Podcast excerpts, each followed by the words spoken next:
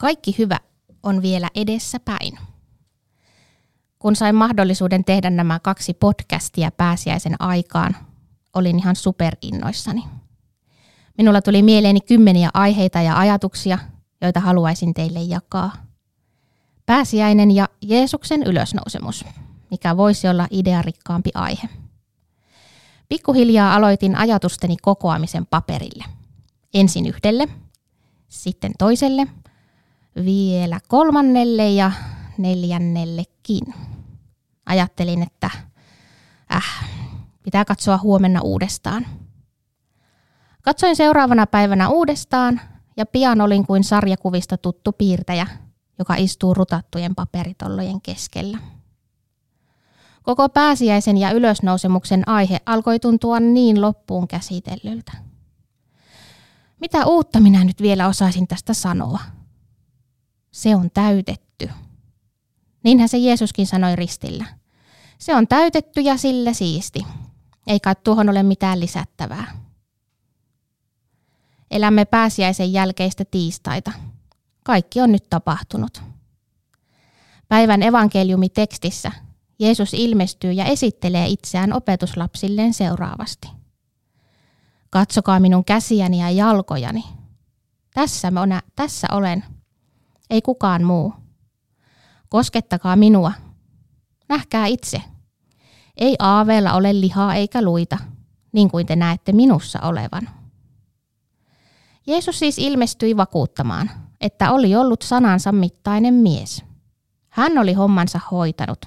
Kuolemalla oli kuolema voitettu. Kysyin ystäviltäni apua. Mitä ihmettä voisin sanoa pääsiäisestä nyt, kun kaikki on ikään kuin valmista?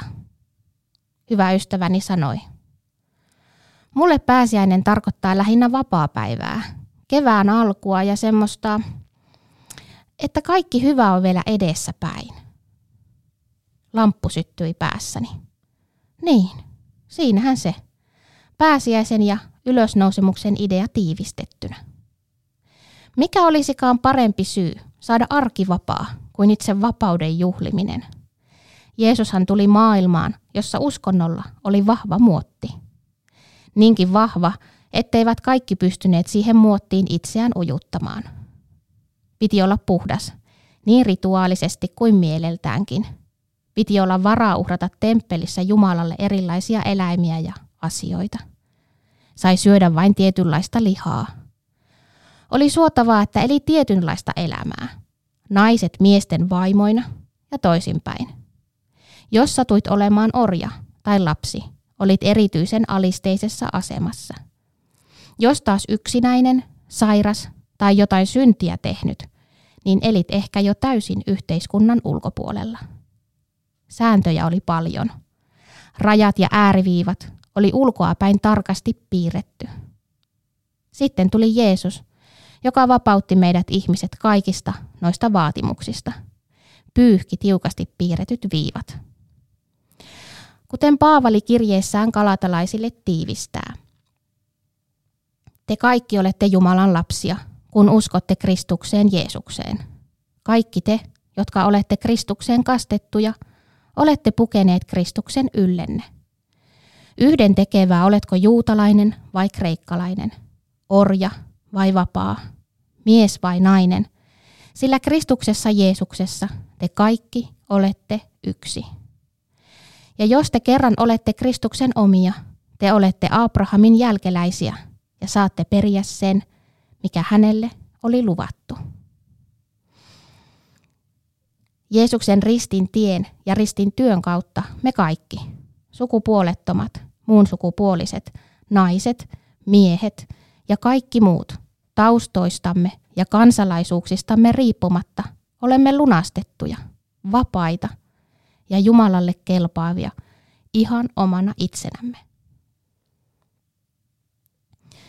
Kevät, jonka ystävänikin liitti pääsiäiseen vahvasti, on taas kasvun ja uusien alkujen aikaa. Maa sulaa ja työntää kaikenlaista uutta elämää kohti maailmaa, ja useat eläimet heräilevät horroksestaan voi ikään kuin aloittaa puhtaalta pöydältä, niin kuin me ihmisetkin saimme aloittaa Jeesuksen voitettua kuoleman. Näin kristittynä minulla ei ole enää kysymystä, johon usko ei vastaisi. Kirjettä hebrealaisille lainatakseni. Usko on sen todellisuutta, mitä toivotaan, sen näkemistä, mitä ei nähdä. Jumala on luvannut pitää minusta huolta nyt ja sitten kun tulee kevät, jolloin en enää herääkään tähän maailmaan.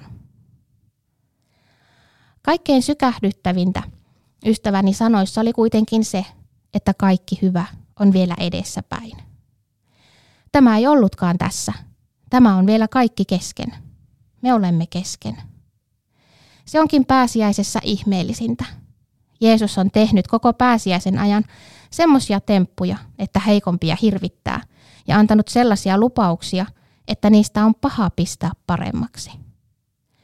Tunnemme tämän päivän evankeliumitekstin lisäksi muitakin kertomuksia siitä, miten Jeesus vielä ilmestyy oppilailleen, vakuuttaen, että on todellakin se, kuka lupasi, ja on tehnyt, mitä lupasi. Todellakin ihminen ja todellakin Jumala, todellakin kuollut ja todellakin ylösnoussut. Mutta kaikki hyvä on vielä edessäpäin. Äitini muistelee usein kuulemaansa siitä, että Jumala on salannut meiltä sen, mitä kuoleman jälkeen tapahtuu, jotta me jaksaisimme elää täällä. Ja jos kuvittelet nyt elämäsi parhaan hetken, sen kun olit onnellisempi kuin koskaan ennen, kun kaikki oli selvää ja se mikä ei ollut, oli merkityksetöntä. Ja kun sellaisella hetkellä kuulet nuo sanat, Jumala on salannut meiltä sen, mitä kuoleman jälkeen tapahtuu, jotta me jaksaisimme elää täällä. Silloin voit vain aavistaa sen kaiken hyvän, mikä on vielä edessäpäin. Saat jatkaa rauhassa, keskeneräisenä. Vaikka Jeesus antoi meille vapauden elää hänen seuraajinaan juurikin omina itsenämme, vaikka hän antoi meille ikuisen kevään toivon ja viestin siitä, että kaikki hyvä on vielä edessä, jäi meillekin tehtävä.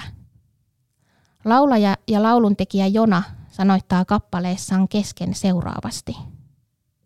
Joku väritti mut tuhansin sävyin, piirtää unohti vain ääriviivat, unohti vain ääriviivat.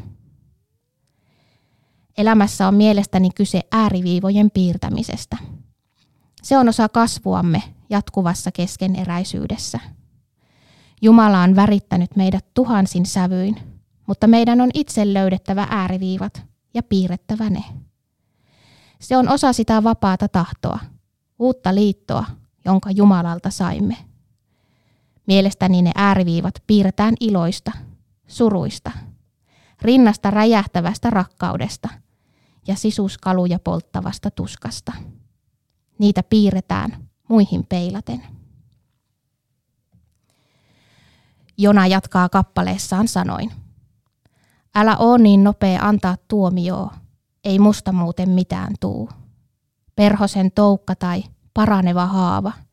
Mä oon kesken niin kuin puolikuu. Kesken niin kuin puolikuu. Elämämme on täällä ikuisesti kesken, koska meitä odottaa iankaikkinen elämä Jeesuksen ristintyön ansiosta. Samalla kun piirrämme omia ääriviivojamme, peilaten, peilaten niitä muihin, on hyvä muistaa, mitä Jeesus meille opetti. Pidetään huolta omista ja kunnioitetaan myös muiden ääriviivoja. Annetaan jokaiselle mahdollisuus ja aika piirtää ne juuri sellaisiksi, kun on paras. Anteeksi anto on pyyhekumimme ja paksu tussimme niitä piirtäessä.